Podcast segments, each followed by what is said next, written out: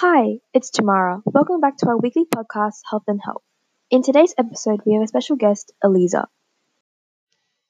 Hi, guys. So, today we will be discussing diets and the truth behind it all fad or fact. Stay tuned to find out. That's right.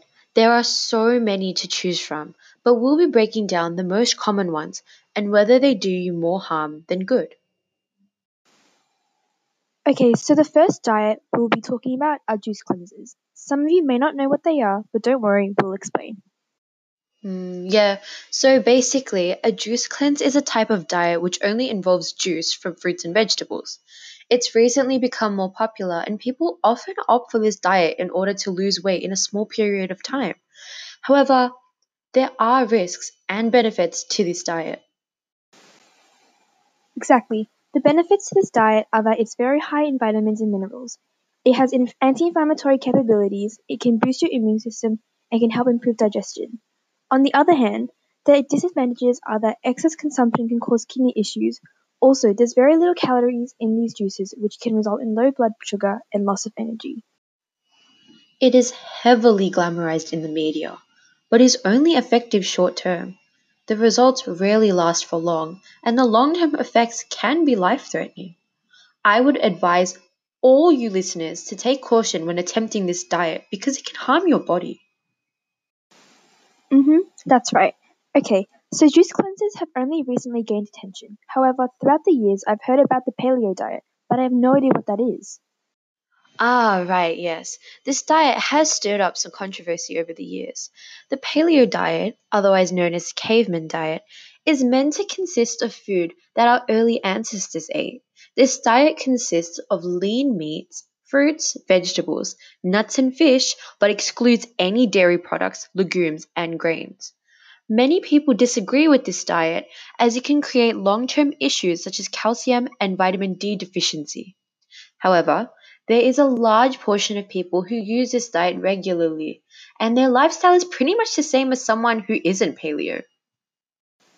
Oh, wow, that's interesting. You know, I have a friend who told me she started the keto diet a couple days ago. Could you explain what it is? Oh, of course.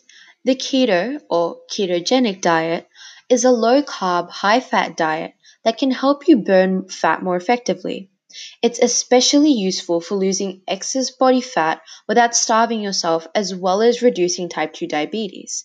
It's recommended by many doctors. So tell me, where does the word keto or ketogenic come from? The keto in ketogenic comes from the fact that it allows the body to produce small fuel molecules called ketones. Ketones are produced if you eat very few carbs that are quickly broken down into blood sugar and only moderate amounts of protein. Excess protein can also be converted to blood sugar. The liver produces ketones from fat. These ketones then serve as a fuel source throughout the body, especially for the brain.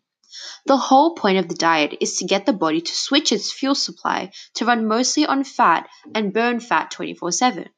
When insulin levels become very low, fat burning can increase dramatically. It becomes easier to access your fat stores to burn them off. So, are there certain foods someone doing the keto diet should avoid? Is it really strict? It depends on what you consider strict. Basically, the idea is to avoid eating too many carbs. You should be looking to keeping your carb intake under 50 grams per day, ideally 20 grams. You should definitely avoid carb foods that have a lot of sugar and starch. Could you name a few examples? So, things like pasta, potatoes, bread, and rice are very starchy foods and high in carbs. You should also avoid sugary and processed foods. Oh my, I wonder how she's going to survive without eating pasta. Guess I'm not trying that keto diet anytime soon. Are you sure? I think the health benefits outweigh plain old pasta.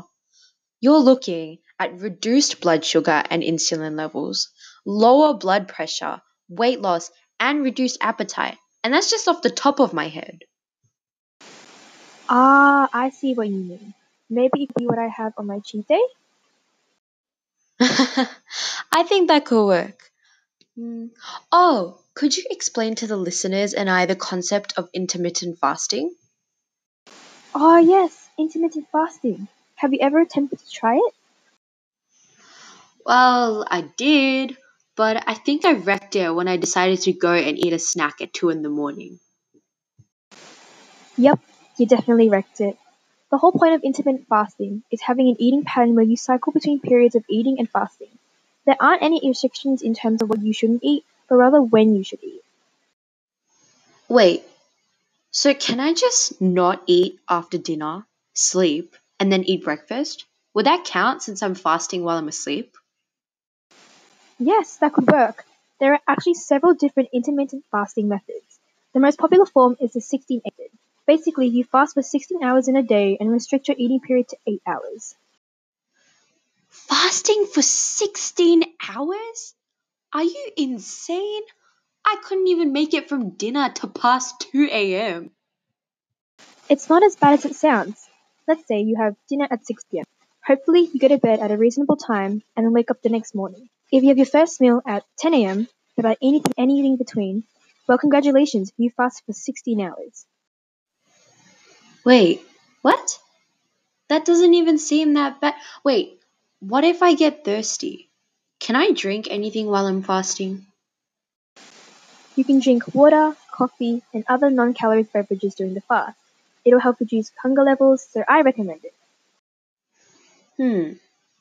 You said it doesn't matter what I eat during the eating window. So, can I really eat whatever my heart desires in that period of time? Well, if you decide to fill yourself up with junk food or excessive amounts of calories, it defeats the purpose of fasting in the first place. You should aim to keep a healthy and balanced diet to make sure you get all the nutrients you need.